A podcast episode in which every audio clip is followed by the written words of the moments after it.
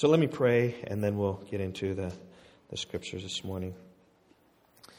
Father, I thank you, O oh God, that you are the one who changes times and seasons, removes kings, and sets up kings. How you give wisdom to the wise, and you give knowledge to those who have understanding. Thank you that you reveal deep and hidden things, God, to us. And so, God, I pray that you would find us as those who, who come before you humble and um, just submitting to your word, not to our own understanding.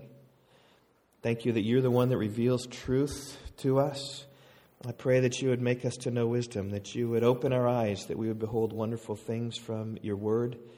And so, Father, even now, I especially pray, God, that you would be our teacher, that you would show us and, and guide us in what it is that your word teaches and what it says. I pray that we might not resist, but that we might be those to take it embrace it and see actually these truths here in Romans are glorious. God, they are so life transforming and life enabling and comforting. Uh, God, they are, are, are the words that can give great joy to our souls. So I pray that you would open our eyes now, that you would give joy to our souls. We have understanding of what your word says. We pray in Christ's name. Amen. Well, the doctrine of Scripture is uh, one of the most precious doctrines in all the Bible just what the Bible says about itself. The Bible says that God's Word is inspired by God, says that God's Word is perfect, that it endures forever, that um, forever, O Lord, your Word is established in heaven. It is a lamp to our feet and a light to our path. It is profitable to teach us, equip us, train us for all ways of righteousness of the scriptures, Jesus said, Until heaven and earth pass away, not one iota, not one dot will pass away from the law until all is accomplished. He said that scriptures cannot be broken. And yet, despite what the scripture says, in every day and in every age, there are challenges to the truthfulness of scripture. From, from the day in the garden when Satan approached Eve and questioned God's word, did God really say this? To today and the, the multitude of websites that are out there trying to disprove the Bible and trying to say the Bible is not trustworthy, that Scripture can be broken, that Scripture is broken.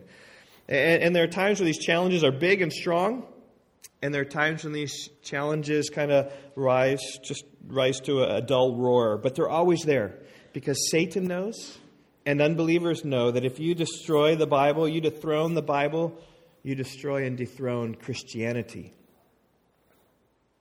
In Paul's day, it's interesting that there are those who questioned the truthfulness of the Bible. And there are those who are trying to defend the Word of God. And surprisingly, it's interesting, in Paul's day, Paul was the one accused of questioning the Bible. Paul's the one who's, who was accused of being saying, You're saying the Bible's not true. Uh, like, like for instance, right, there, there was one time when he arrived in Jerusalem for Pentecost, Acts 21. And some Jews saw Paul in the temple and they hated him and they rose up. And here's what they said Acts 21 28, saying, Men of Israel, help! This Paul is the one who's teaching everywhere against this people and the law and this place, referring to the temple. Moreover, he's even brought Greeks into the temple, has defiled this holy place. Now, that last part was not true. He didn't bring Greeks into the temple, he didn't defile that. Uh, and then the first part, speaking against the people and the law and the temple, was just not true.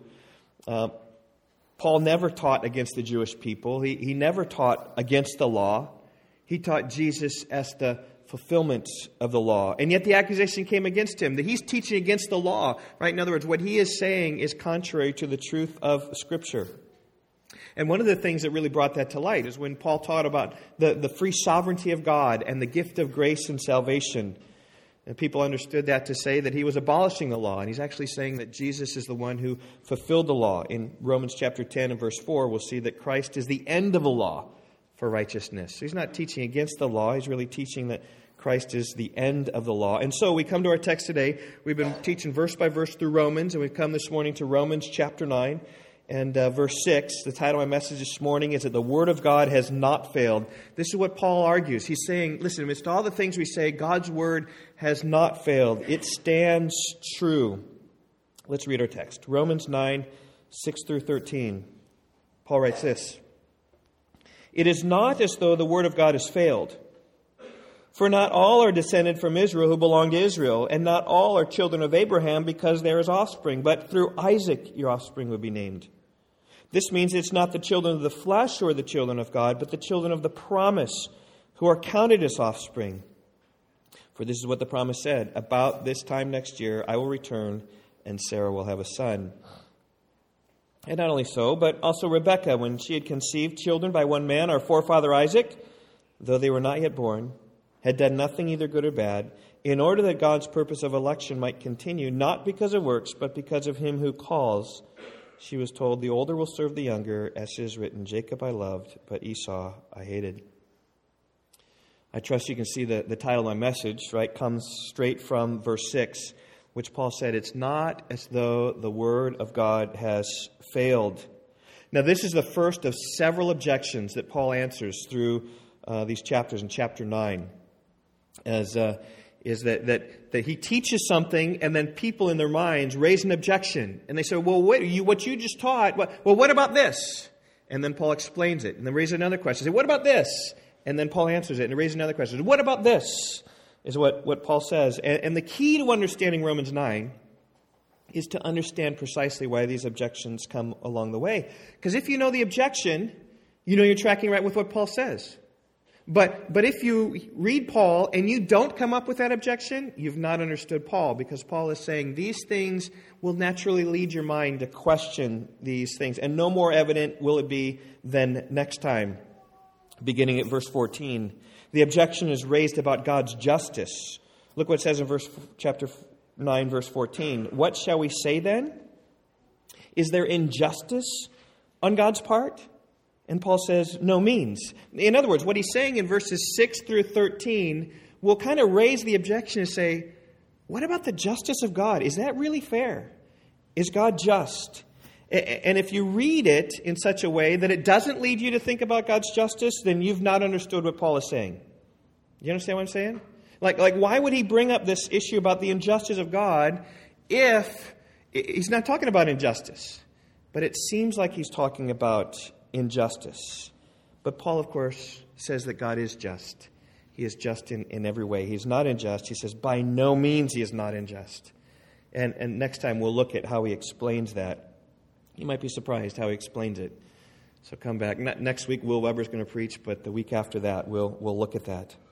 Um, but our, in our text this morning, the objection comes this it's not as though the Word of God has failed. Now, some, right, thought that God's Word maybe had failed with what Paul was teaching. And the key to understanding verses 6 and following is to understand that uh, the, the, context of what it is that raises that objection. And, and the whole issue has to do with Israel. Israel was in a state of unbelief. Now, that's not all Israel, um, but it is. Israel as a nation had rejected their Messiah. They were not believing in Jesus, and uh, which is by and large true today. Jewish people today, by and large, reject Jesus. Now, there is this remnant of people who are Messianic Jews, they call themselves sometimes. Um, oftentimes, Jews come into the church and just uh, form into there. There are believing Jews. They're called completed Jews, oftentimes. But there are many that are in unbelief. And the, the Jews of Paul's day is like the Jewish people of today. They're unbelieving. And, and, this is amazing because of the amazing privileges they had. Look at verses 4 and 5. They are Israelites. According to them belongs the adoption, the glory, the covenants, the giving of a law, the worship, and the promises. To them belong the patriarchs, and from their race, according to the flesh, is the Christ, who is God over all, blessed forever. Amen. They had all these privileges. They had adoption, they had um, the glory, they had the covenants, they had the law, they had the worship. All these blessings from God, and yet they were unbelieving. And the question naturally comes up, they hadn't embraced the Messiah, they weren't trusting in the Lord, then, then um, what about God's promises to Israel? If God promised to Israel to, to keep them and protect them and that they would be God's people, has, has the Old Testament failed?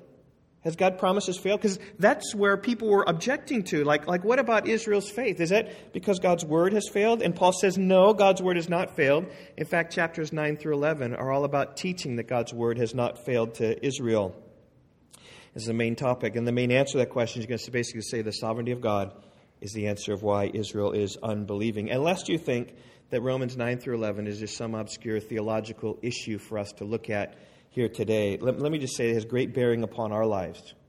Because if the promises made to Israel didn't hold true, then what reason do you have to stand this morning upon the promises to you as a believer in Jesus? Like, you, get, you get what I'm saying? God made these promises to Israel, right? But, but Israel was unbelieving. And God's made some great promises to us, even here in Romans 8. Look at chapter 8, verse 38 39. I am sure, Paul says, that neither death, nor life, nor angels, nor rulers, nor things present, nor things to come, nor powers, nor height, nor depth, nor anything else in all creation will be able to separate us from the love of God which is in Christ Jesus our Lord. There's a great promise that, that God will never, right? Nothing will separate us from the love of Christ. And but you have to say, well, what about Israel? Were, they separated? Because they had similar promises. Let me hear just a few. Consider Deuteronomy 7, verse 6. God said to Israel, You are a people holy to the Lord your God. The Lord your God has chosen you to be a people from his treasured possession out of all the peoples who are on the face of the earth. Israel was God's treasured possession that he was going to keep and protect, and yet they're unbelieving. Say, what about that?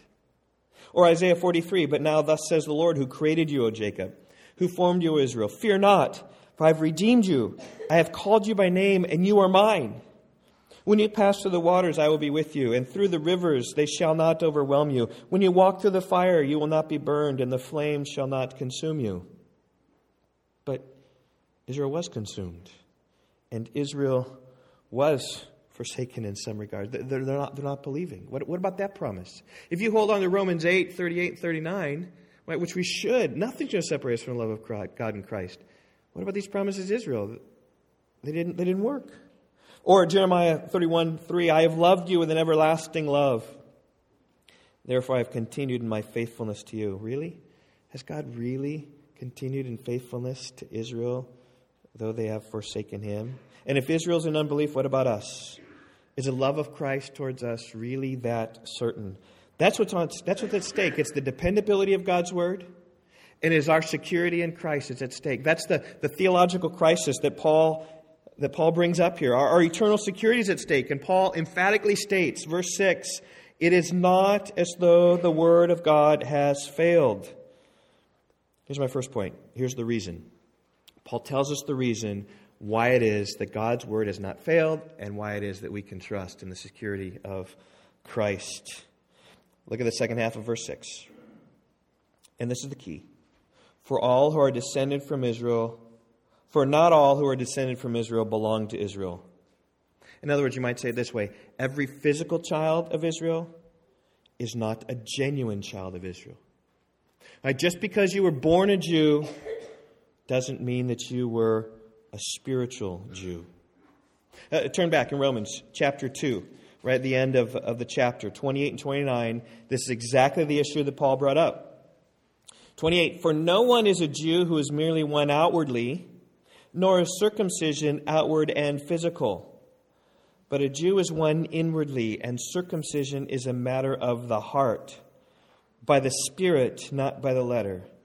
His praise is not from men, but from God. See, you're not just a Jew because you're one outwardly, but the Jew is the one who is inwardly a Jew. Circumcision right, doesn't make you a Jew. What, what happens is the, the change of the heart and the mind. That's what Jesus told the Nicodemus. Truly, truly, I say to you, unless one is born again, he cannot see the kingdom of God. That which is born of flesh is flesh. That which is born of spirit is spirit. Right? That which is born of flesh out of Israel is a fleshly Israelite, is a fleshly Jew. But it's only those who are spiritual, who are genuine Jews. So Paul's getting at here in Romans 2 and Romans 9. Not all physical Israel is genuine Israel. Look at Paul says the same thing in verse 7.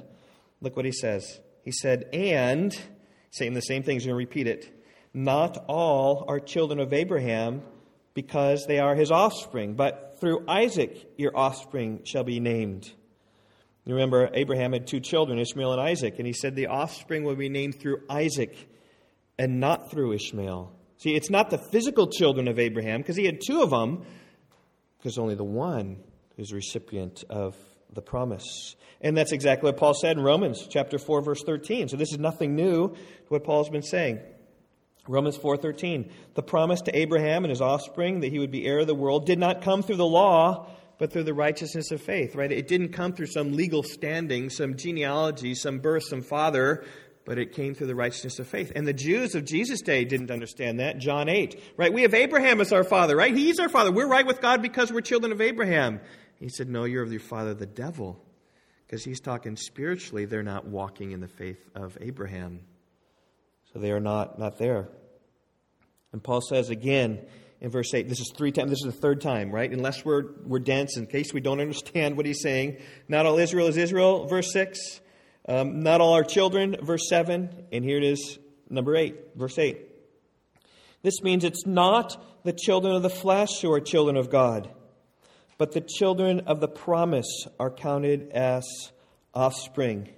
Just consider it, right? These three verses Romans 9 6, Romans 9 7, Romans 9 8. He says the same, same thing again and again and again.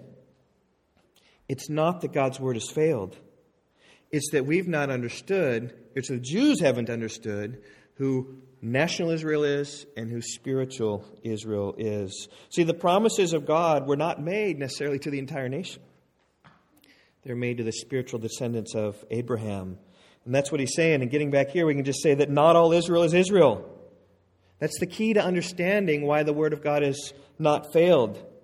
Uh, you might use it this way you might use the word remnant because Paul uses the word remnant a little bit later on. Right? See, the promises of security have held because they've held to the remnant. He's held to those genuine ones who have believed. It's the promise that God made to Isaiah. He said in Isaiah chapter 6, You go out and preach, Isaiah, and many will not believe and, and will be taken away. But there'll still be this portion. And Paul describes this portion like a tree that's cut down. And this portion is like the, the stump, Isaiah 6.13, like a terebinth or an oak, whose stump remains when it is felled the holy seed is its stump.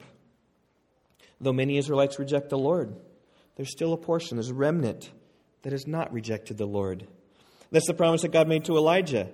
Yet I have I will leave seven thousand in Israel, all the knees that have not bowed to Baal, and every mouth that has not kissed him. See, Elijah thought that he was all alone, thought that everyone forsook the Lord, and God said, No, I got my remnant.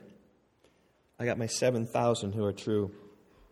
Paul's going to use this same story in, in Romans chapter 11. He, he's going to talk about the remnant.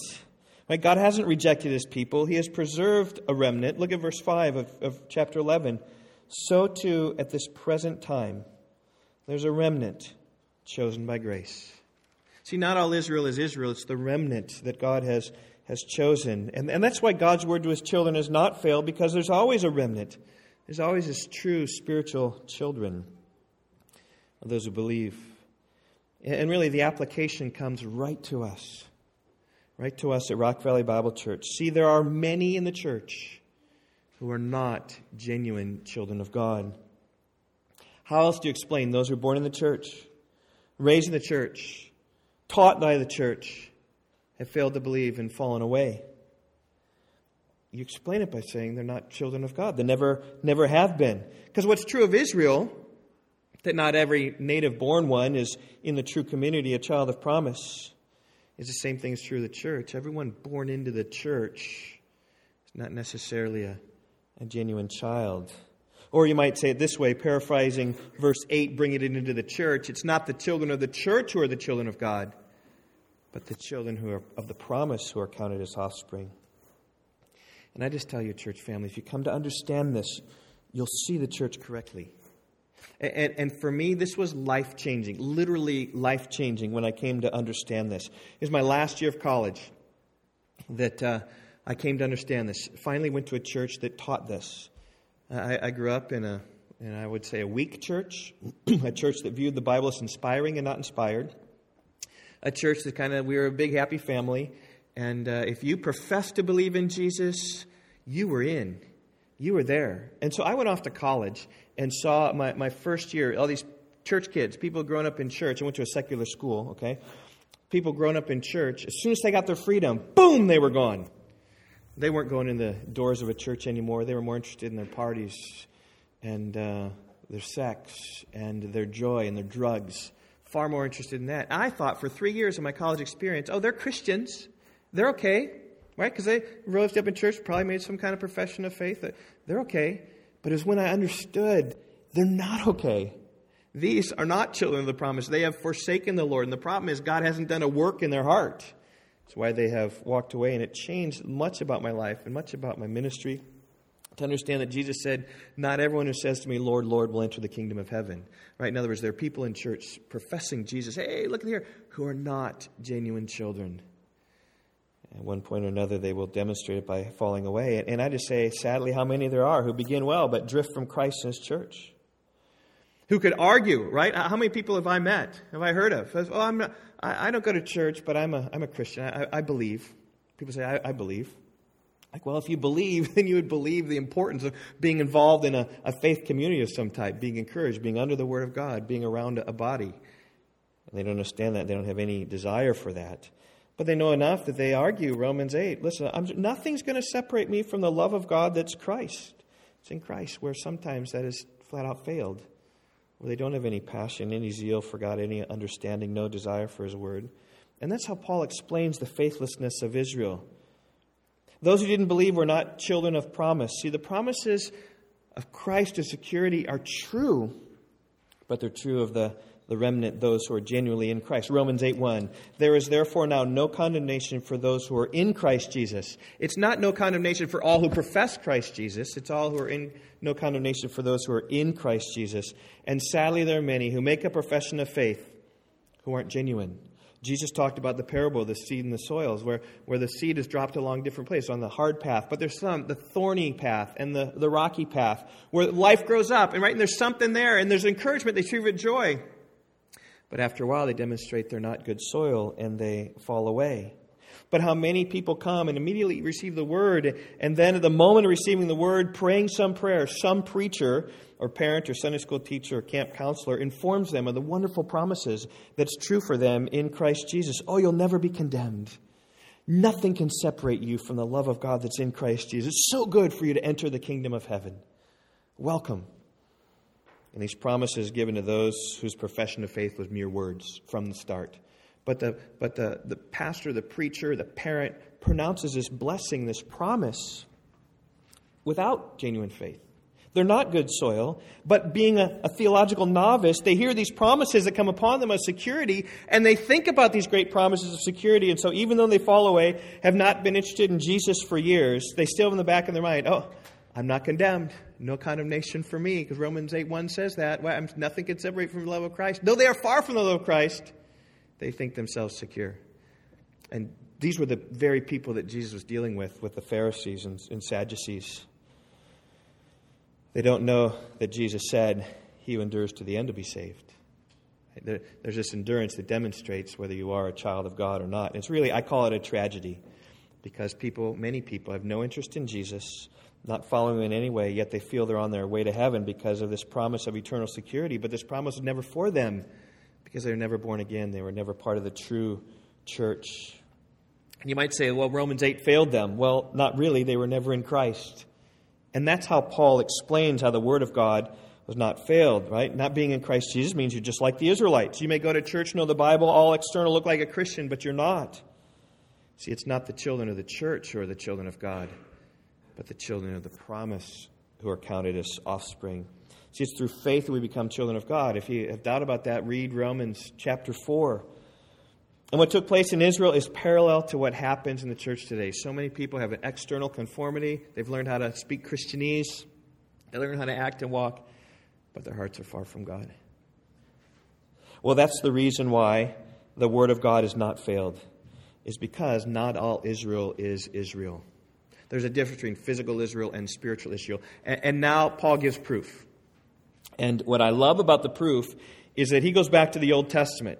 I mean, Paul doesn't claim rank. I'm an apostle, and this is just what I say. This is true. He, he goes back in the Bible, particularly, he goes back to the start, the, the days of the patriarchs, the very foundation of the promises of God, the very foundation of the nation of Israel. And he says that right there, from the foundation, the first two generations, there was a difference between ethnic Israel and spiritual Israel, the children of the flesh and children of the promise from the very beginning. And so Paul puts forth two biblical examples. First of all, we look at Ishmael and Isaac, or Isaac and Ishmael, whatever order you want to put them in. Verse 7. Look there, verse 7. He says, Not all are children of Abraham because they are his offspring, but Through Isaac, your offspring shall be named. So, this is an Old Testament quote from Genesis 21, verse 12. It comes in the context of family conflict. See, because you had Abraham, and God had promised Abraham that he would be a father of a great nation. Listen to the promise again. Go from your country and your kindred and your father's house to the land that I will show you, and I will make of you a great nation, and I will bless you and make your name great, so that you will be a blessing. And I will bless those who bless you, and him who uh, and him who dishonors you I will curse, and in you all the families of the earth will be blessed. And the Lord told him later that, that your descendants will be as numerable as the sand which is on the seashore, and as, as numerable as the stars in the heavens. Now, the problem was that Abraham and his wife Sarah were getting older. Abraham's 85 years old, Sarah's 75 years old, no children. How's a big nation going to come? And so they devised a plan. Abraham would sleep with Hagar, Sarah's servant, and gain a child that way. And they did gain a child. Hagar and Abraham had this child, Ishmael. And they gained a child, and they gained some problems. Problems with polygamy, right? Conflict, jealousy. And that's exactly what arose. Because as soon as Hagar conceived, she looked with contempt upon Sarah, like, oh, I got this child now. I got this man. I got your husband, even though she was a slave. And so Sarah dealt harshly with her, caused her to flee, and she fled into the wilderness just to, just to find refuge. And the angel of the Lord tracked her down and told her, Hagar, return to your mistress and submit to her. And she did. And for years she did. And I'm sure there was lots of conflict among Hagar and, and Sarah. And I'm sure there's this undercurrent of just jealousy and, and uh, conflict between them.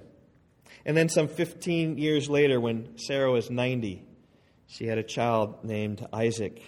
And you can see the tension, the conflict, when Genesis 21 speaks about how Sarah saw Ishmael laughing at something.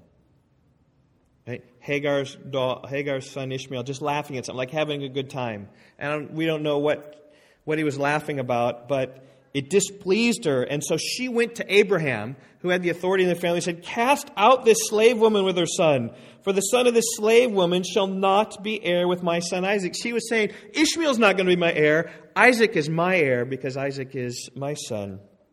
And at this point, Abraham was displeased. He had two sons, and two wives in conflict. I mean, Hagar wasn't technically a wife, but essentially two children, two Mr. Whatever, and didn't know what to do. And so, here, listen to what God said to Abraham. This is God's word. Do not be displeased because of the boy and because of your slave woman. Whatever Sarah tells you to do, do as she tells you, for through Isaac your offspring will be named. Right? In other words, yes, Abraham, you have another son, you have Ishmael. But the blessing of the promise I made to you back in Genesis 12 does not go through Ishmael. It will go through Isaac. So let Ishmael go. He is not the child of the promise. And so Abraham sent Hagar and Ishmael away. Send them away. Like, don't come back. You're gone. God was gracious and protected them in, in the wilderness. But that's exactly what Paul quotes in chapter 9, verse 7. Through Isaac, your offspring will be named. Yes, Israel a descendant of Abraham, but he was not the child of the promise. That was Isaac. Isaac was the child of the promise. So, even right here, from the beginning, when God makes this big promise to Abraham, it's not the physical line that gets the promise, it is the spiritual line. It comes through Isaac. And that's Paul's point. I mean, that's the whole point of verse 9. About this time next year, I will return, and Sarah will have a son. And the son is a miracle baby born to Sarah when she's 90 years old. This miracle baby born to the barren old woman when, when her time of having children was, was long gone. And yet, that's how God does things. He miraculously does things, supernaturally does things. Not, not giving the promise to the elder, but giving the promise to the younger. And that's the one. It's Isaac. It's not our ways, but it is God's ways. And the fact that Ishmael wasn't a child of the promise is proof of what Paul said in verse 6. Not all who are descended from Israel belong to Israel. The word of God did not fail because it did not fail in Isaac. But Isaac and Ishmael isn't the only example that Paul uses to prove his case. He brings up Jacob and Esau. Another proof. This is the next generation down Abraham, Isaac, and now Jacob. And this time we see in verse 10, it says, Not only so. In other words, right, not just Isaac and Ishmael, but he's also going to talk about Jacob and Esau. And he continues in verse 10. He says, Not only so, but also when Rebekah had conceived children by one man, our forefather Isaac, though they were not yet born, and had did nothing either good or bad, in order that God's purpose of election might continue, not because of words, but because of him who calls, she said, she was told, The older will serve the younger, as it is written, Jacob I loved, but Esau I hated. Now, again, just to remind you, what's Paul trying to prove? He's trying to prove that the Word of God has not failed. How? By demonstrating that the children, not all the children of the flesh, are children of the promise. And so he's going to show, right? Children of the flesh, they're not all children of the promise. Right? And if you know the story, you're going to see Esau is not a, a child of the promise. So here's their family tree. We have uh, Jacob and Esau, born children of the flesh. In fact, they are twins, both born of Isaac and uh, Rebekah. Unless you think that the, well, well, the issue with Abraham is that there were two different mothers. See, the, the promise was through Sarah. See, and that's why it's easy to discard here. But, but here we see Isaac and Rebekah, same father, same mother. In fact, the same act of conception. This is not an accidental word in verse 10. Not so, only so, but also when Rebekah had conceived children by one man. It wasn't born children, it was conceived. This was the same man, same act, same time, same womb. But you know what that makes Esau and Jacob, right? They are womb mates. That's what they are, right? Yeah, you like that, huh? I've been waiting a long time for that joke to come, right? I've been going through Romans for a long time, and here comes the punch, right? They're, they're womb mates. And then what, what Paul does, he says, even these, even these children, same father, same mother, same womb, same conception, even there, there's a distinction between who are the children of God and who are the children of the promise and who are not the children of the promise. And again, he goes back to the Old Testament. Look at verse 12. He quotes, The older will serve the younger. Well, this comes in context when, when Rachel had twins in her stomach, in her womb. And he felt them. She felt them struggling together, even in the womb. And she inquired of the Lord. And this is what the Lord said to her Two nations are in your womb, and two peoples from within you shall be divided. The one shall be stronger than the other, and the older will serve the younger. Even before they're born, says, the older, Esau, will serve the younger, Jacob.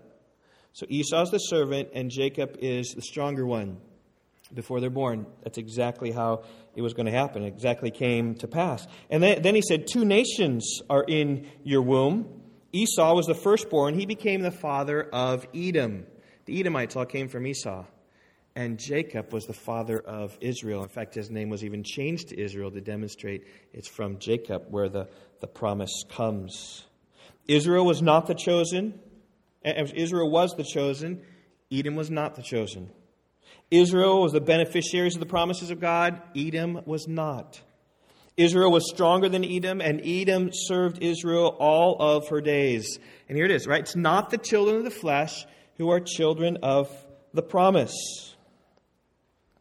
In verse 13, we, we see the Lord's disposition towards these nations. He says, As it is written, Jacob I loved, but Esau I hated. A quote, again, from the Old Testament. This is true in the Old Testament, which, which, by the way, just should lead you to say, wow, there are treasures in the Old Testament I never saw before, never thought about. Paul just thought long and hard about these things and went back and pulled these truths from the Old Testament. He said, Jacob I loved, Esau I hated. It comes from Malachi chapter 1, where God is in the context of talking about how he loved Israel and, and how he poured out his love towards them. And he said, I've loved you. I said, Esau, I hated them, but I loved you. And listen what he says of Edom, Malachi chapter 1, verse 4.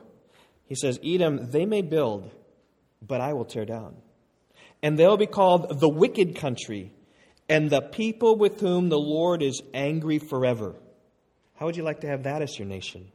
The, the motto for your nation. The people with whom the Lord is angry forever. Obviously, the people of Edom were not the, the people of promise. They're not the children of promise. It was Israel God chose Jacob and not Esau. And that's why the word of God is not filled, because God's promises weren't given to Esau. God's promises are given to Jacob by design, by God's choice, by God's sovereignty, the way that God works.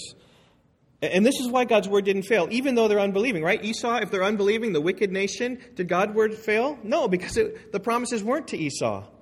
The promises came to the true Israel. And now look at the sovereignty of God in verse 11. This is kind of the, the core and heart of, uh, of what Paul is saying. Romans chapter 9, verse 11.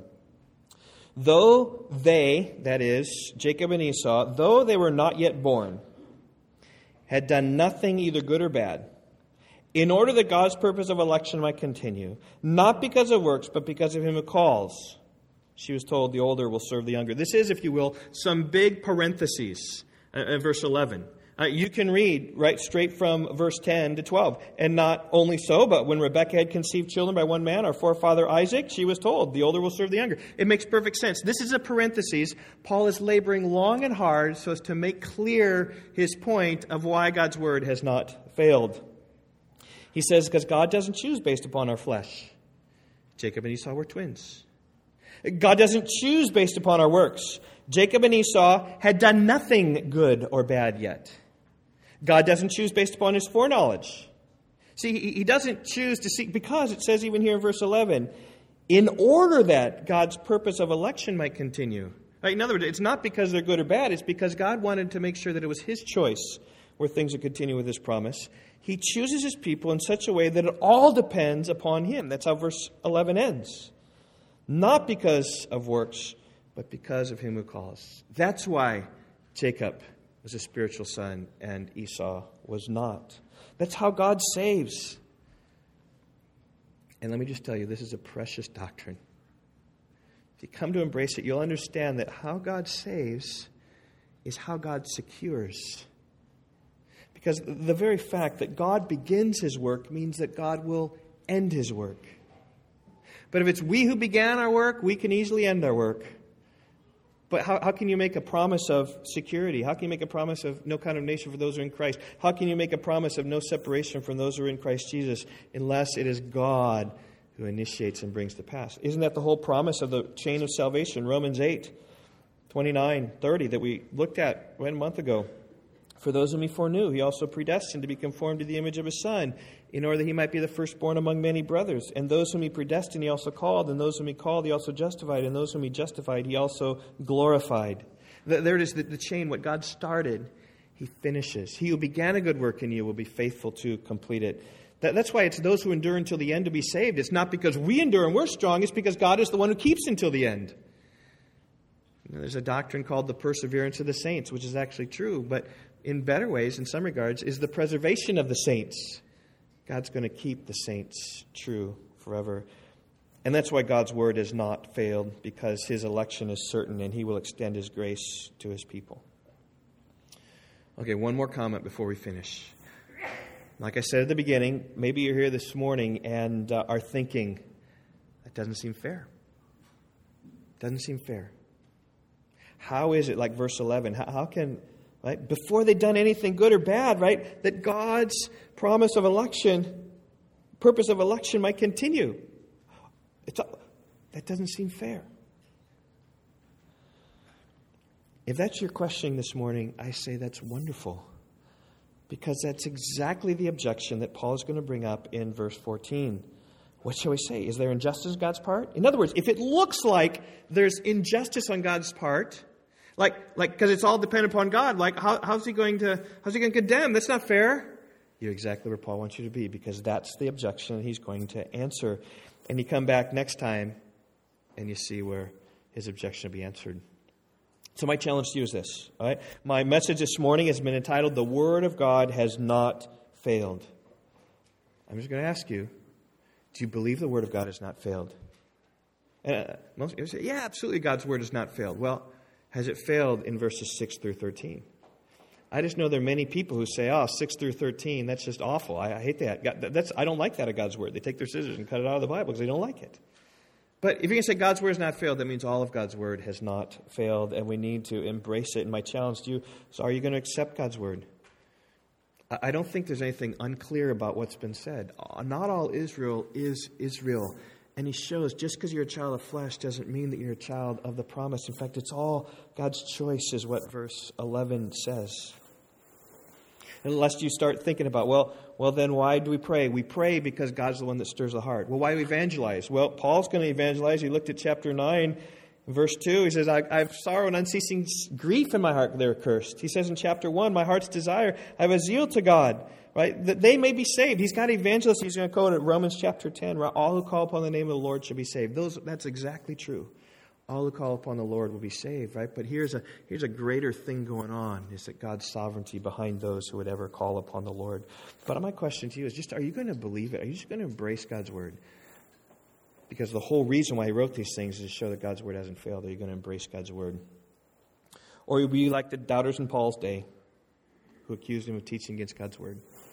If you don't accept it, that's really where you are. And sadly, there are many in this world who just don't like these verses. I say, stay with it. Because these verses are the glorious thing that realizes that my salvation is grace. And what grace means is God's favor, God's kindness. And God began the work, He's going to finish the work, and we can be secure. And it is the doctrine that leads us to great eternal happiness, that forever we're going to praise the grace of God for what He's done in our lives. So let me pray for all of us. Father, I pray, God, for all of us right here, right now, that we would embrace these truths gladly, to realize that the Word of God has not failed. God, but it is true. Jesus said, Not one dot or iota will pass away from the law, not one dot on an I, not one cross on a T, not one comma. God, not one word, not one letter will fail God's word. It will all come to pass.